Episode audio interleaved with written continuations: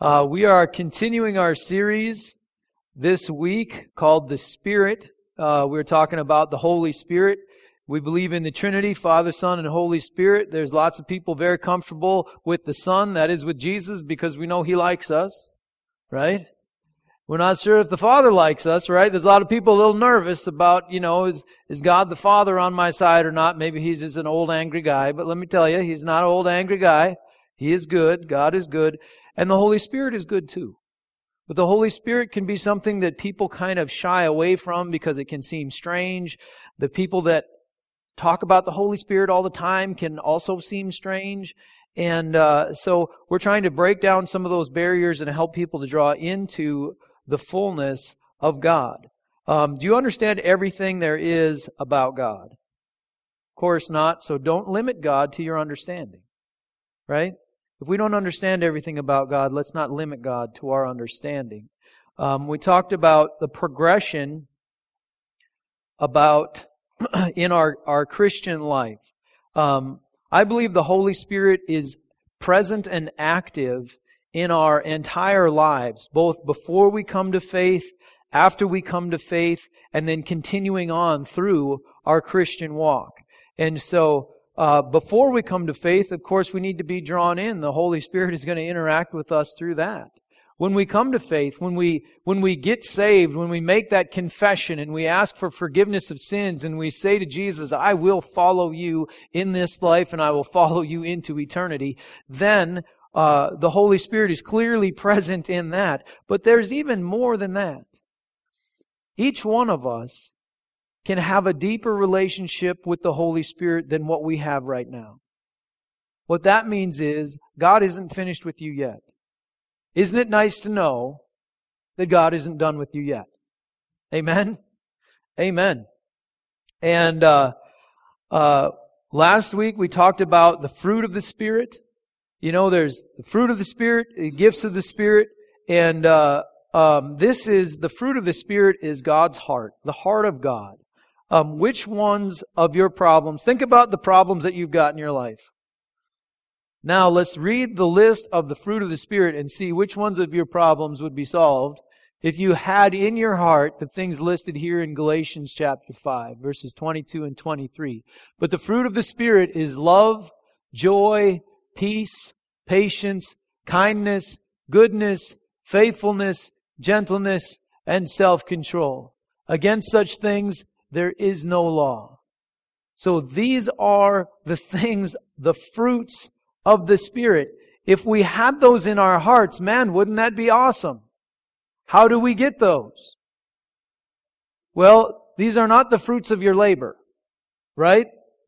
The normal Christian way of doing things is feel guilty and try harder. Right? That's the American way besides, but it's the thing that we've done in the church. Feel guilty, try harder. Is that how we get the fruits of the Spirit if the fruits of the Spirit are, are from the Holy Spirit. No, we need to connect with the Holy Spirit so that He changes our hearts, so that then we have the fruits of the Spirit in our heart. Just feeling guilty and trying harder isn't going to work in this particular case. Sometimes that's probably okay, but not in this particular case. What we want to do is yield to the Holy Spirit of God. Let Him come and touch us fill us, strengthen us, and bring us into a place of having a heart, a heartbeat that is a heartbeat like God's heartbeat. This week, we're going to talk about the gifts of the Spirit. So let's pray. We'll get into some new material this morning. Heavenly Father, I thank you for your uh, for your holy word. Thank you, Lord, that you don't leave us down here to wander around, do the best we can, but you guide us by your Spirit and you guide us by your word. Help us to see what you've got for us. Help us to grab onto your truth. In Jesus' name I pray. Amen. Amen. Let's read John chapter 7, verses 37 through 39, and we see something that the Holy Spirit will do for the believer. On the last and greatest day of the feast, Jesus stood and said in a loud voice. So Jesus is in a big crowd of people. And he gets up and he says, Hey, hey, hey, hey. And he starts to talk. He's getting the attention of the crowd. And here's what he says. If anyone is thirsty, let him come to me and drink. Whoever believes in me, as the scripture has said, streams of living water will flow from within him. I like verse 39 because it explains what that means. By this he meant the Spirit, whom those uh, who believed in him were later to receive. Up to that time, the Spirit had not been given, since Jesus had not yet been glorified. So streams of living water will flow from within him. And these streams come through the Holy Spirit. And this is a reference to both the fruit of the Spirit and the gifts of the Spirit. The things of God flowing through us into this world. So this seems important, right? If Jesus is going to get up and get everybody's attention and tell them this, this is important stuff. And we want streams of living water flowing out of us. Amen? How many times do Christians have other things flowing out of them? Yeah, we want streams of living water. We want good things coming out of us. We want the overflow of the abundance of our heart to be good things that are from God, not other things. Not things of, of darkness, things of bitterness, things of pride. We want the things of God flowing out of us. So, we talked about fruits of the Spirit last week. Which is more important? Which is more important, the fruit of the Spirit or the gifts of the Spirit? 50-50? 1 Corinthians chapter 13, it says, uh, this is Mike's paraphrase, it doesn't matter what gifts you have if you don't have love, it's nothing. It doesn't matter what gifts you have if you don't have the fruit of the Spirit. It's not going to do any good. That's what 1 Corinthians 13, 1 through 3 says. So fruit is very, very important. But gifts are also important, right? How many people have taken a, a, spiritual gifts inventory or a gifts survey? Raise your hand if you've done that. All right, I'm about about half. Okay, uh, I got I got a survey for you guys to take if you want. Uh, we can get that going. But let's look at some lists in Scripture. Now, when we look at these lists, understand this: uh, the lists are not exhaustive. It's just kind of like some examples. You know what I mean? It's not like here is the only things that you could possibly do in the kingdom of God. These are just some examples. For example, running the uh, soundboard and the computer are not on the list. But if these, uh, you know, if the apostle Paul was writing these, uh, these epistles now, that might have made the list. You know? Sound tech might have been on there. Just because it's not in the scriptures doesn't mean that it isn't a gifting from God to be able to be used in the body of Christ. So let's look at a couple of lists. Romans chapter 12 verses 4 through 8 gives us one list. Just as each of us has one body with many members, and these members do not all have the same function, so in Christ, we who are many form one body. So this is talking about the group and each one's role in the group. Each member belongs to all the others. Verse 6. We have different gifts according to the grace given us. If a man's gift is prophesying, let him use it in proportion to his faith. If it is serving, let him serve. If it is teaching, let him teach. If it is encouraging, let him encourage. If it is contributing to the needs of others, let him give generously. If it is leadership, let him govern diligently. If it is showing mercy, let him do it cheerfully. So this is a, a list. Another list in 1 Corinthians chapter 12, 4 through 11. 1 Corinthians chapter 12, starting in verse 4. There are different kinds of gifts, but the same Spirit. There are different kinds of service, but the same Lord. There are different kinds of working, but the same God works all of them in all men. So what Paul is saying is, you're going to be different, and God is going to touch different people in different ways. Don't think you're separate because you're different. You're all part of the same thing. Verse 7. Now to each one the manifestation of the Spirit is given for the common good. Why is the manifestation of the Spirit given? For everybody. For the common good. For the good of the group. Verse 8. To one there is given through the Spirit the message of wisdom. To another the message of knowledge by means of the same Spirit. To another faith by the same Spirit. Now don't we all have faith? But there's a special gift of faith. a faith to move a mountain, a faith to see something accomplished that other people don't see, a special gift of faith. To another, gifts of healing by that one Spirit. Verse 10. To another, miraculous powers. To another, prophecy. To another, distinguishing between spirits. To another, speaking in different kinds of tongues. And to still another, the interpretation of tongues. All these are the work of one and the same Spirit, and He gives them to each one just as He determines. Now, isn't that an interesting list of things? Some of those things are pretty normal. You know, let Him govern diligently. Excellent. You know, let Him serve.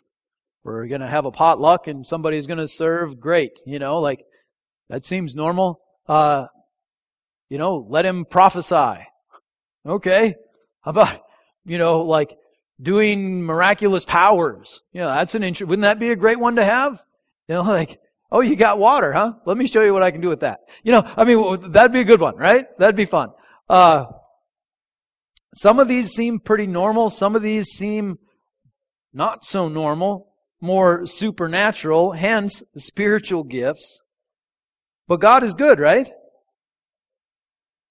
The only way we can learn about these types of things is through practice, through stepping in and finding out what's really going on. You know, uh,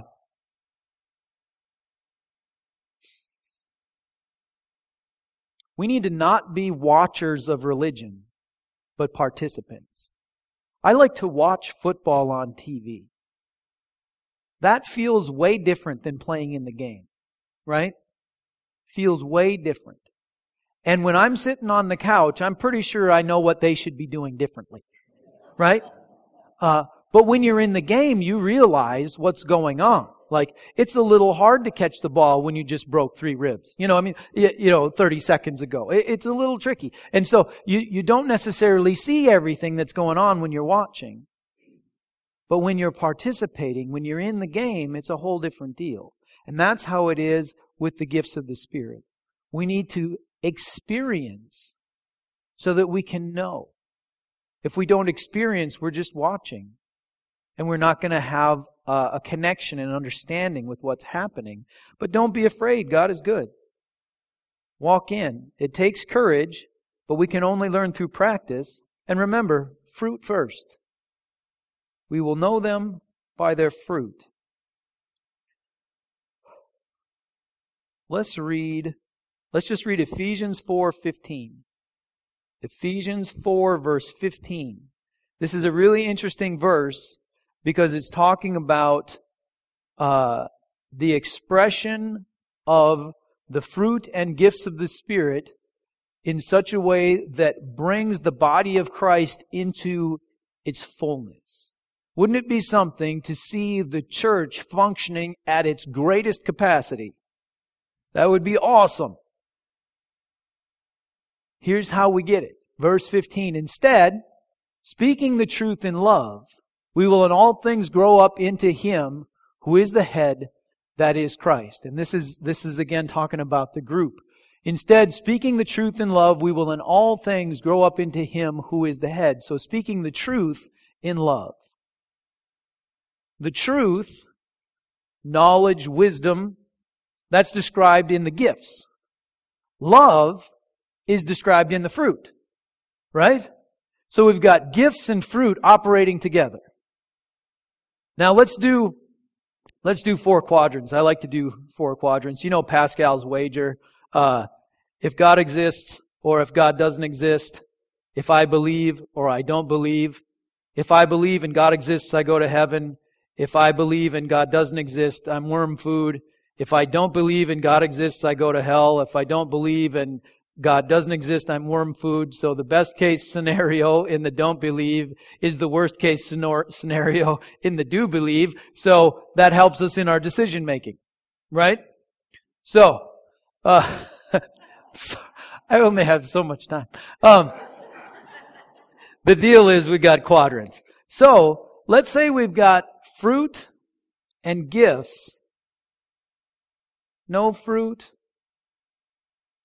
no operation of gifts. So if we've got the fruit, is this fruit? We've got, but it's not, it's not forming. All right, we got fruit and gifts. We've got the truth in love, right? That's good. That gets us somewhere. But if we've got no fruit, but we have the gifts, then we've got the truth, but maybe in anger. We've got the truth intended to hurt. We've got the truth in divisiveness. Oh, yeah, they did this wrong. You should come with me. You've got the truth, but not used in the right heart. That's gifts without fruit. But can you have love without truth? That's where you just want to give everybody a hug, but you never tell them about Jesus. That's where you, you maybe don't tell them the truth. You might lie to them to make them feel better because you love them and you want them to be happy, so you don't tell them the truth. You're just really nice to them. That's love without truth. That's not going to do much good, is it? And then you've got, um, of course, no love and no truth. That's just a big mess. we might want to refer to that as the world, you know, in that negative sense. Just messy, messy lies and cruelty. Uh, we don't want that. So you see how fruit and gifts work together. If there's love, you can say the truth. If there isn't love and you want to tell the truth, it's going to be hard for people to hear it because they need to be loved first. Speaking the truth in love is the thing that gets us to that next place. Who are the gifts of the Spirit for? You hear people talking about my spiritual gifts. I have this spiritual gift. And by the way, spiritual gifts change over time. When you're 11, you may have certain spiritual gifts like spreading salt on the ice on the sidewalk. It's a very important spiritual gift. Uh, when you're 30, you might have different gifts.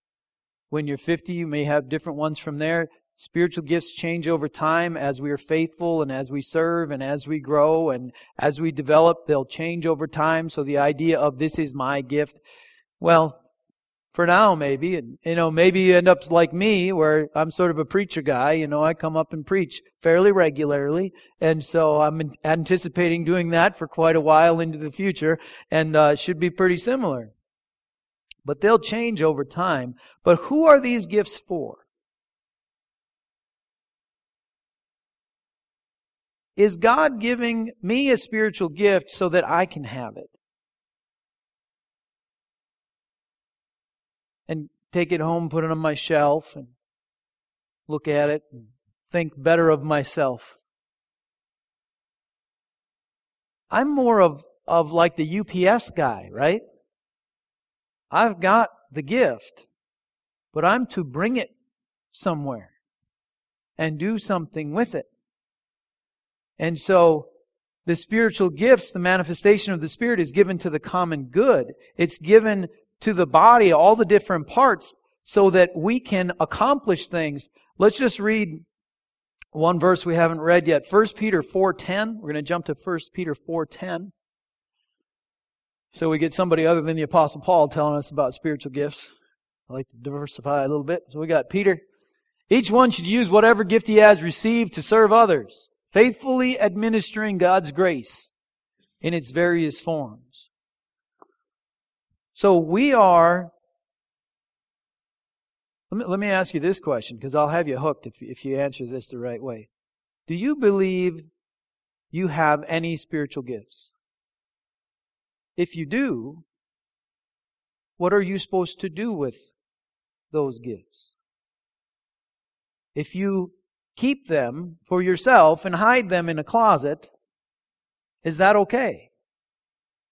If you've been given spiritual gifts, you're to faithfully administer God's grace. That's what that gift is for, is to serve others. That's why we are given spiritual gifts.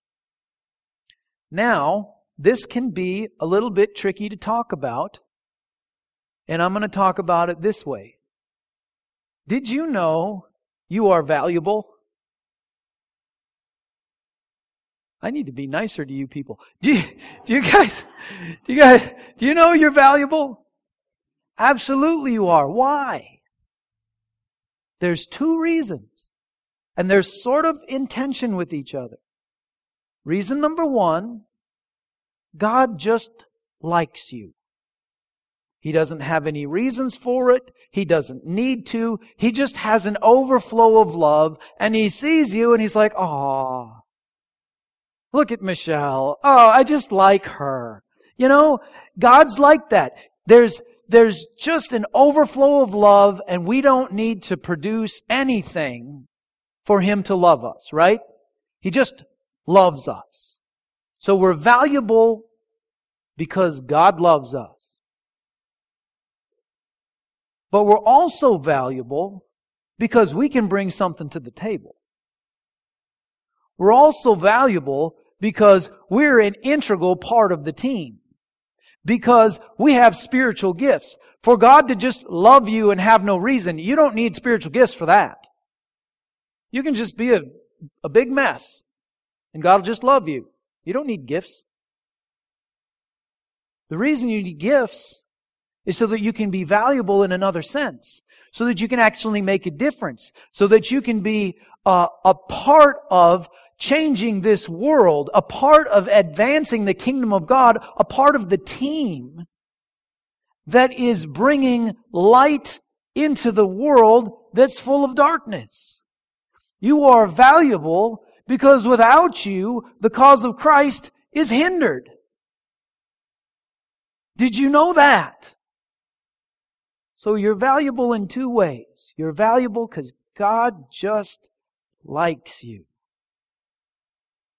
And you're valuable because you bring something with you that makes a difference, because you are part of the body of Christ.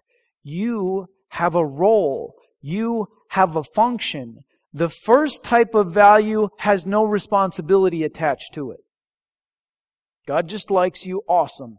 So we like that one in our culture. And we like to feel important. So we want to talk about our spiritual gifts. But understand this. The gift isn't for you. You have a responsibility to bring the gift to the body. There is a responsibility attached to that second type of value. And if you don't do your thing, it will hurt the cause of Christ. Did you know that? Now, another misconception about spiritual gifts is that bloop, you just have them. The truth is, you've got to develop your spiritual gifts. You've got to practice. You've got to get better. You've got to grow. Or you'll never get to that place where you can be useful. Like, uh, I still feel like I am just waking up to what ministry is all about. I've been a pastor for 15 years almost. I'm just starting to get a glimpse at what this, what's really going on. You know what I mean? Like I'm just starting to feel like I'm catching on. Uh, things take time to develop, but we've got to stick with it. We've got to keep at it. We've got to develop our spiritual gifts.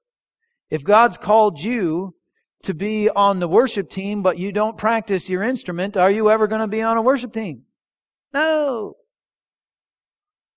You've got to practice. You've got to develop. You've got to grow in your spiritual gifts.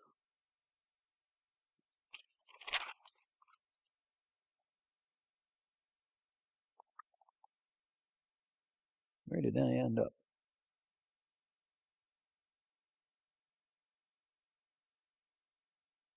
I don't know. I I just I went uh I went rogue on here, so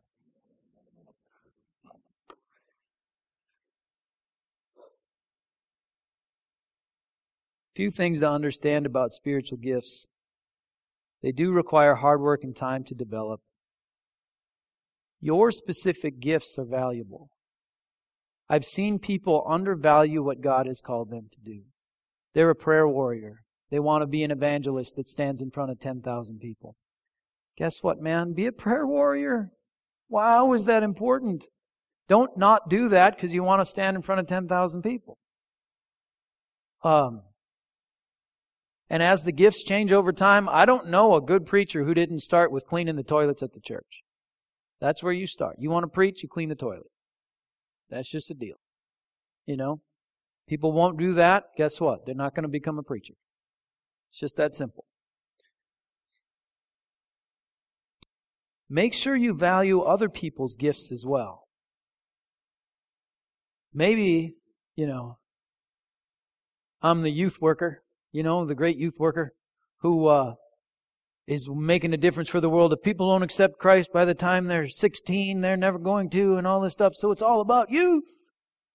You know, and you people can do your administration or whatever it is you do in the office, whatever, but I'm doing the real Lord's work. Well, guess what? Every spiritual gift is valuable to the group. So don't undervalue other people's giftings. You know, evangelists are awesome this way. They, they just, it's all evangelism, you know, it's, it's, it's where it's at. Well, great. Feel that. Understand that. Do that. Make sure we value other people's giftings. And here's the last one before we close. Don't get mad at the church because the things you should be doing aren't getting done.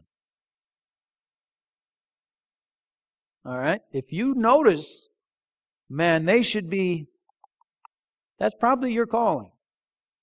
And at the very least, the person who's called to do that isn't showing up. They've kept their gift and they put it on the mantle and they're enjoying it. Bring it, or it hinders the cause of Christ. We're going to close. I'm going to invite the prayer team up. Daydream with me for a second as the prayer team comes and we prepare to close. Jesus spoke to the people that were following him, and he said, You are the light of the world.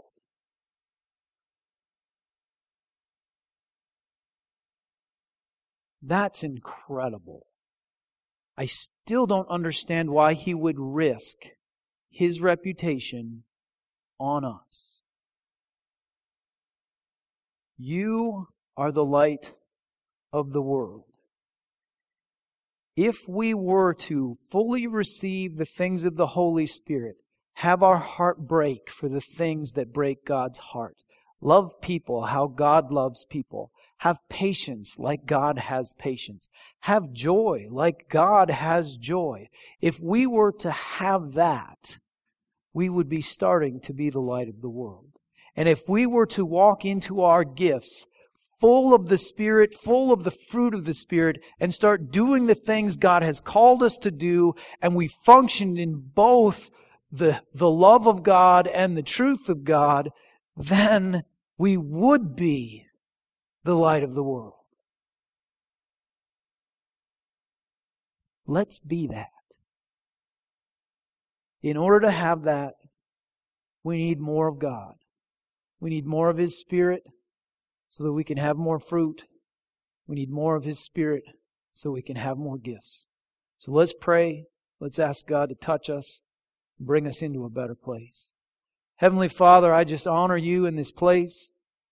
Lord, for those who, uh, who may not be understanding whether or not they're your child, if they're, if they're feeling like they're separated from you, Lord, I just pray that your hand would be upon them right now, that they would be able to ask you for forgiveness and say, Lord, I will follow you. And Lord, if, if, if they need help, have them come to the prayer team. They can pray with them and help them through that process and, and get out of this place just fully, completely, perfectly forgiven and starting fresh and new. And Lord, for, for the believer who's been kind of spinning their wheels and starting to get stagnant and getting a little bit bored with the whole process. Father, I pray a, a, a, refilling and empowering by your Spirit that we could feel the things you feel, that we could have the love you have, that we could have the, uh, the, the peace that you have, that we could see this world the way you see it with the same compassion, with the, the same uh, desire to see things change. And Lord, help us to receive of your Spirit so that we can walk in all the giftings. Lord, the ones we're comfortable with and the, it, that are natural things, and the ones we're not maybe so familiar with that are supernatural things. Let us not hinder what you want to do, but let us fully receive. So bless us, Lord, encourage us, help us to walk in your ways. In Jesus' name I pray. Amen. Amen. You can come on down for prayer. Otherwise, you're dismissed. Uh, say hi to somebody you don't know and encourage them in the Lord this morning.